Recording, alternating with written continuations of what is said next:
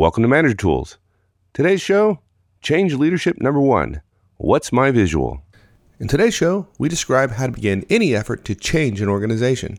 Unfortunately, during this show, there were some audio problems on my side, and unfortunately, you're going to hear some echo in my voice occasionally. I apologize, and we're going to try to fix that in the future, but unfortunately, during the recording, there was something wrong with my equipment. And I didn't want to throw out the show simply because of an echo. So, with that, mea culpa, here we go.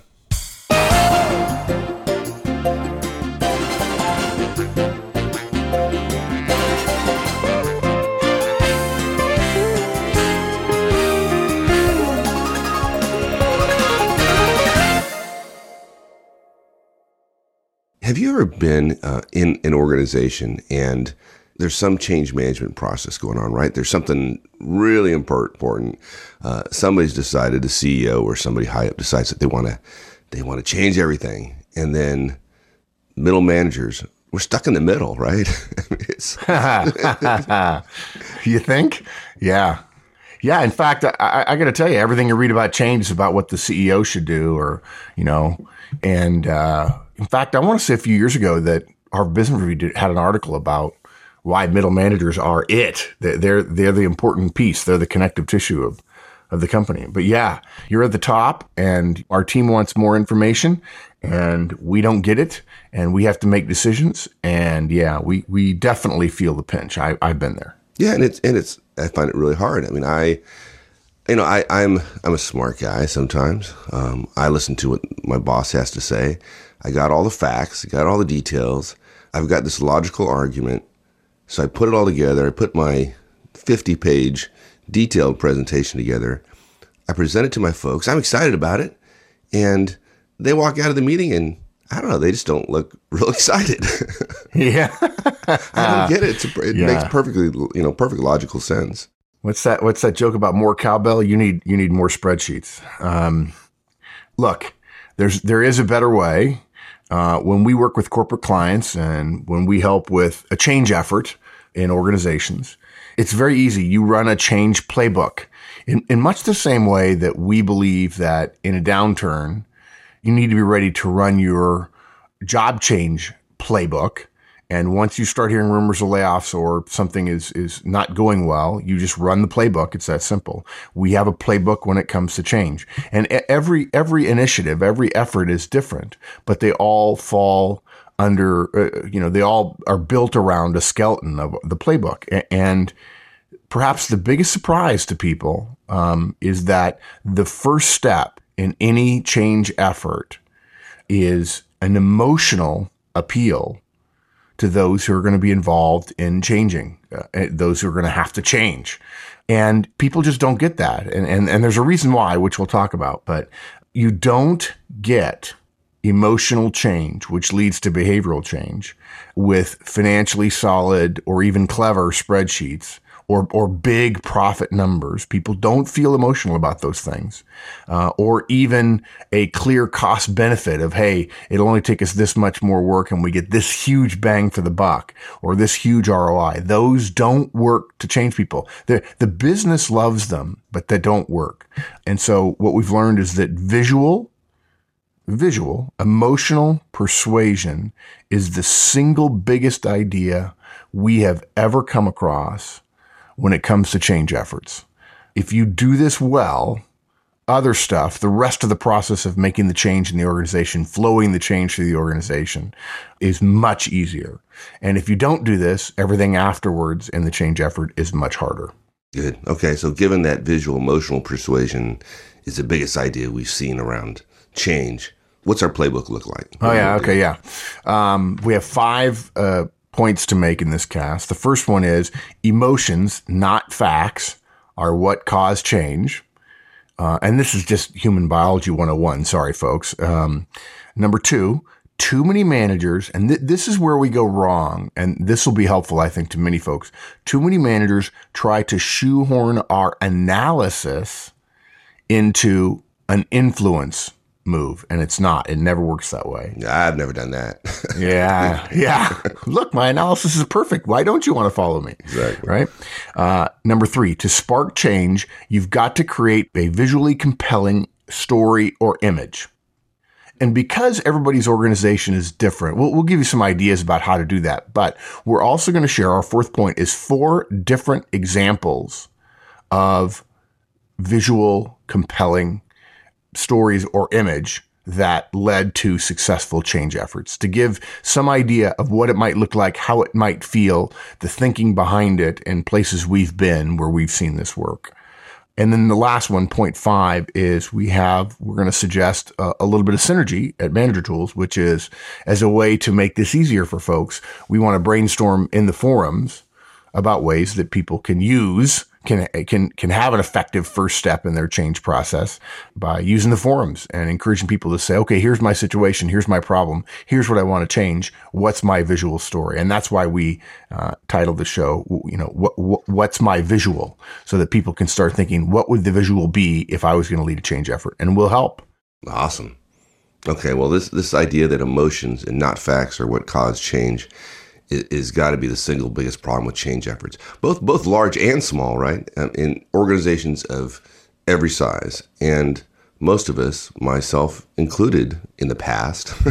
yeah, me too. Oh, me too. No question. You know, we mistakenly believe that we can convince others, right? Through through data and through analysis and through uh, presentations of all the details, we think we can convince others about the rightness of our plan and therefore motivate them.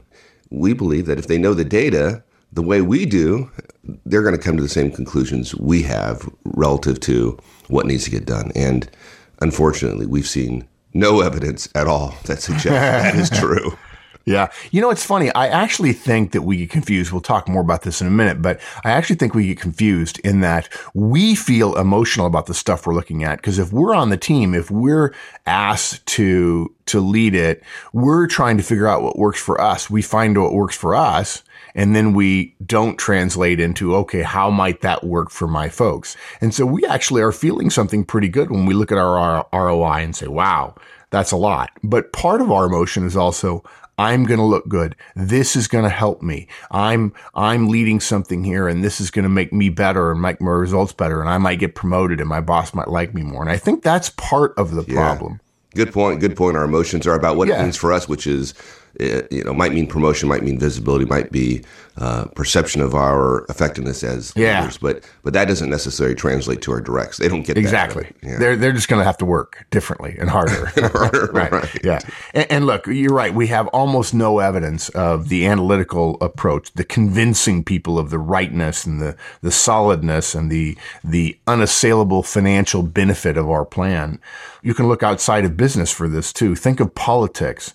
The same data exists and populaces everywhere seem all too often just roughly equally divided on things. Household budgets. You look at the same numbers and one spouse says spend and the other, other spouse says we're going broke. Child rearing, one, one parent says take it easy, go easy. The other one, same kid says no excuses, you know, standard, standard, standards. And why is that? It's because of the way all of us think. This is not high D, high I, high S, high C. Even high C's, if you're listening. Yeah, detail pro- oriented. Yeah, like perfectionists, like, right? Yeah. Perfectionists and engineers and accountants and IT people. Um, even the high C's process information the same way as the rest of us. This is a standard model for human behavior, human perception in the world. The world happens around us our own individual paradigms filter that world out because we're just surrounded by too much data all the time, right? We think about what our paradigms tell us. So we see or we sense, we filter, we think. And then finally, the last step or next last step is we feel about what we think every single time after we think we feel. And then finally, we take action again, this is not pop psychology. This is not Horstman's 11th law. This is mankind, biology 101. If you can understand this podcast, we're talking about you. Okay. You sense, you filter, you think, you feel, and then you act. And only then do you act after you've felt something. And look, think of it this way. All change efforts are ultimately about behavior change, right? How can they not be? If we're leading a change effort and no one changes any of their behaviors, how can we say we succeeded? Right? right? By definition. Now, people may change their behaviors and we still might not succeed, right? Because we changed into the wrong behaviors. That's certainly possible. But if we stay, if everybody stays their old behaviors, change efforts are going to fail. The measure of all change efforts is whether new behaviors help the organization achieve its goals or not. Right. So if emotion is what causes us to act and new actions are what causes our change efforts to work, it seemed pretty logical that we as change leaders have to listen to emotions in our target audience, right? I mean, that makes makes sense. Yeah, that's a nice logical argument. um, but but think about it differently. How are you going to get people to give up their old ways without pulling on their heartstrings? And I know some high C's and high D's just went like heartstrings. Jeez, wacky. Um, but the fact is, you're not going to get people to give up their old ways without pulling on their emotional side. You're not. And since most of us didn't get any training on heartstrings with our MBAs that told us exactly what to pull and how and what the ROI would be for each one, we better pull pretty damn hard to make sure we reach as many folks as we can. Yeah. And, and surely we said it before here that there's a reason, at least in English, why emotion, motion, and emotion look so close to being almost identical, is they're both rooted in motive force. Yeah, the words are the same for a reason because we move because we feel. Right. Yep. That's why we say the show moved me because emotion and motion are have the same root. Yep. Good. Now, lack of understanding of this first point is what leads many of us to to get into the problem that we're going to talk about in point two. Yeah, is, you you and I both in the past have done this. Yeah, yeah, uh, absolutely, yeah. and and that is that too many of us try to shoehorn our analysis into influence, and that, that's just a huge mistake we make as change leaders. Yeah, we, we we hate to do this. We hate to talk about what everybody does wrong, but we're going to put paid to it now because we want you to know that we understand we've been there and we want to make obvious what it is you're doing now and why it doesn't work. And that will increase the chances that you'll be willing to say, okay, I get that. I feel silly. There we go. You feel and, and maybe therefore we'll encourage you to change. Look, th- think of it this way. See if this doesn't echo your own experience. We're asked to look into options to solve some thorny problem or address some long-standing issue. It might be to drive costs down. It might be to reduce throughput times. It might be to develop a new product for an as yet unserved or even an underserved market. And, and we get busy working with some others in our little project team. Uh, we get excited. We get a bit hopeful. And uh, alternately, maybe we're filled with a little bit of dread. Oh my gosh, now I'm out on the wire and I, I could fall. Since most of us know that the new change has to produce more revenue at the same cost, or it has to reduce cost, or it has to speed something up, we know that the ultimate analysis of our efforts is going to be cost benefit analysis. If we increase benefits for the same costs or we reduce costs while keeping benefits constant, or we even better reduce cost and increase benefit at the same time, then it's likely our deal, uh, our idea is going to get implemented, right? Right. So we, we, yeah, we engage in our cost benefit thing. We find out what project or program or software or process change, whatever we think will work will have the biggest ROI and the biggest benefit relative to costs, right? And then we make our fatal error. And I speak from experience. We forget that deciding on something is entirely, utterly different than convincing others that that something is rightly decided upon. And we take our analysis, which we've lived with for weeks, months, you know, grown to love. We've grown to look at it every day. And sometimes we hate it. And sometimes we think, well, there's some good CBA in there, right? Good cost benefit analysis. And we see it as its own little entity. It has its own little life in, in front of us. And we share it with others. We share our analysis. We share our numbers. We share our case with others. Yeah. And then we wonder why they don't get it. yeah. And we go further than that, right? We go, we get angry they don't get it. Jeez. Uh, you know, I'm surrounded by stupid people. Can't you see? It's so uh, clear. Yeah. it's so exciting. And folks, we're, we're not laughing at you. We're not. Ah, we're laughing, we're laughing with you. We've done it. Yeah, we've done it. We've done, we do it with each other now. We've both briefed the other person and say, Hey, I got an idea. And like, I've done this, so therefore, and I was like, yeah, no. You're like, oh, that, that, reminds me of our last ops call, actually. yeah. yeah. Um, look, it is okay to feel emotion ourselves about our cost benefit work, our analysis, our uh, the, the, the digging that we do, the the process changes we make in our head. It's okay to see the insights that we get as moments of excitement. That's a good thing. It's okay to add up all the savings over a year for some change we're going to we're going to engage in, assuming everything's going right, and get giddy about a $10 million savings. But it is not smart to assume that others are going to feel that same way. Our analysis of the problem requires different skills, has different outcomes than persuading others to our cause. But what happens is we fail to change gears. And because we keep trying to do analysis, sharing analysis, sharing factual information, uh, rather than changing into influence and emotional appeals and thinking about our audience and what will get the change levers moving, what the heartstrings are, our change effort starts off limping. And then what's worse, it drags its other foot right behind. And and you start off slow and generally change efforts that start off slow don't go well. Yeah, it's good. And it would be a mistake to think that those closest to you that you don't have to think through the same process. Oh, good point. Yeah, yeah, yeah, I mean, yeah. I, I mean, just not, not to dig up our stuff, but we had we have our operations call every every week. And last last ops call, I had this idea that was pretty exciting to me. But I didn't think at all about influencing Mark. And so I just laid out kind of the facts as I saw them, expecting him to get excited about the opportunity. And, you know, it, it frankly, it, it was a complete dud. it, didn't, it didn't go anywhere. Actually, it was it was fine until I responded, and then it, the, your, your response was like a dud. It was just so obvious that you just thought I'd be like, "Yeah, dude, awesome."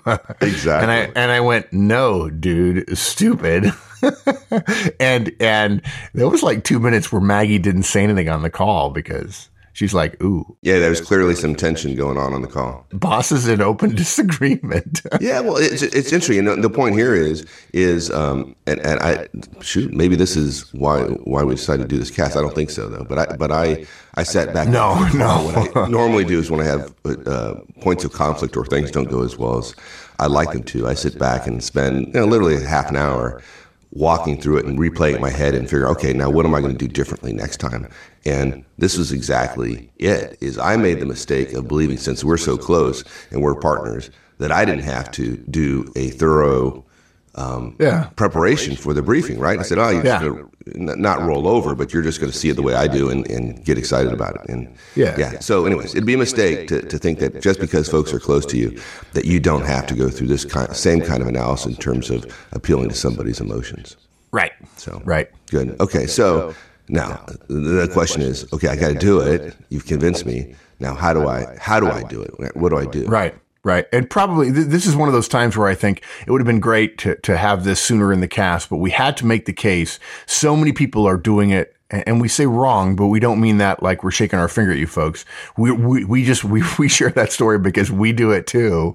Um, we had to make a case for why things are done the way they are now to help people see themselves in the old way, to motivate them to go, Oh, I get it. Ah, I had my aha moment.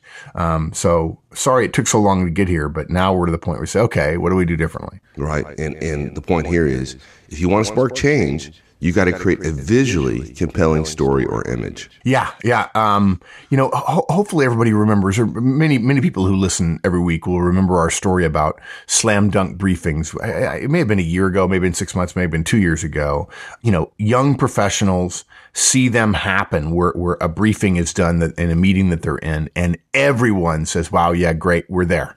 Good. And the GM or the whatever says, yeah, you know, uh, the conclusion that the young person makes is I need to learn how to brief like that guy. And, you know, for once being that guy is a good thing. And they copy this person's briefing style, which by the way is influenced by what he or she did before, but it doesn't matter. The fact that the briefing probably turns out better because of what they did before doesn't mean that copying the briefing style is what gives you a slam dunk. You know, and they don't realize it. It's all about the pre-wire, right? Uh, that briefing was made a slam dunk long before the actual briefing started. And that's how you get to slam dunk briefings is you do a pre-wire. That's one of those apparent, not apparent lessons, right? It's not apparent in the briefing that that's what caused it. And it's one of those things that when you learn it, you know, the first time you see it and you, you say, okay, I didn't do that briefing right. And I, gee, I thought that guy or, you know, she was really good. I did it the way she did it and it didn't turn out well. You go and talk to him and she says, no, it had nothing to do with my briefing. Actually, I'm a below average briefer, but man, the pre-wire told me everything I needed to know. And when I presented it, I included everybody's input and I compromised and everybody loved it because they all got a little piece of pie. And that happens and you sort of, you know, you hear that and you kind of let your mouth hang open and you're just like, whoa, you know, I'd never heard of a thing called a pre-wire, right? And and we, you're you're sort of stunned into a silence, and you're thinking, if there are people around, you're furiously thinking, okay, w- you know, whoa, that's important. I got to go figure that one out. Uh, or or you do what Steve Jobs did, like like when he first saw the graphical user interface at Xerox PARC, You went, you know, he started jumping up and down. What are you doing with this? How you know how are we going to turn this into something?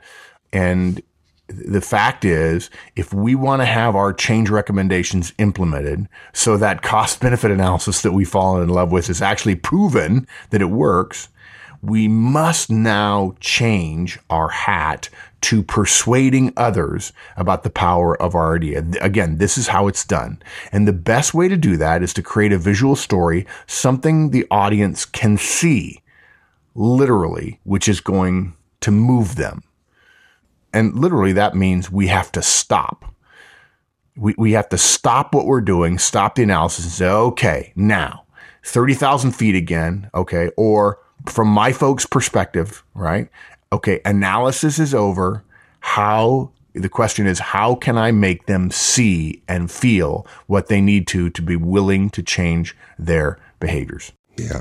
Now, now this is where it gets difficult because you know everyone's situation is different. So it's hard to give guidance that's going to apply in every situation. So what we thought we might do today is share four examples and then kind of one bonus example when we get to the to the to the bottom of it. But as a way of just showing people here's a particular issue, here's how somebody addressed it, and I think some of the themes will become clear. Right. And let's go back, right? We, we can tell you of some things that if you're doing them while you're trying to persuade others, you're probably on the wrong track right? So wrong track, PowerPoint with bullets. Wrong track, PowerPoint with spreadsheets, which is my personal pet peeve in briefings. Well, well even, even, just, just spreadsheets, spreadsheets by themselves would be the wrong track. Yeah, right. It is right. Next wrong track. Right, right. Next wrong track. Nothing to see in your presentation other than bulleted slides, you and handouts. And I'm talking about sitting in the room however the briefing is going to occur. And if the only things I see are the handout you give me, you, and your slides, if they're projected, that is complete wrong track. Another wrong track, uh, multiple presenters without other visuals. You know, the idea of throwing multiple presenters in there with the same visuals as a way of creating excitement doesn't, doesn't work. Yeah, doesn't work. Yeah. Another wrong track, emotionless rehearsals, right? I mean, where you're literally practicing getting the words right, but you're not telling a story and there's no other visual besides you. Yeah. Yeah, it's almost like actors going through their script with without actually acting. that's yeah, exactly useful. and, and, and, another wrong track: no stories, right? No, um, no story to capture people's excitement and interest. Right. Um, just just data. No, that didn't work. Right. All right. So let's stop there, and we'll finish this up next week. All right, folks, that's it. Thanks for joining us. If you're in the Seattle, Washington area and you haven't checked out our one day Effective Manager Conference, we're coming to Seattle on July 14th, 2009. Details are on the website, www.managertools.com. Hope to see you there. All right, folks, we'll see you next week. So long.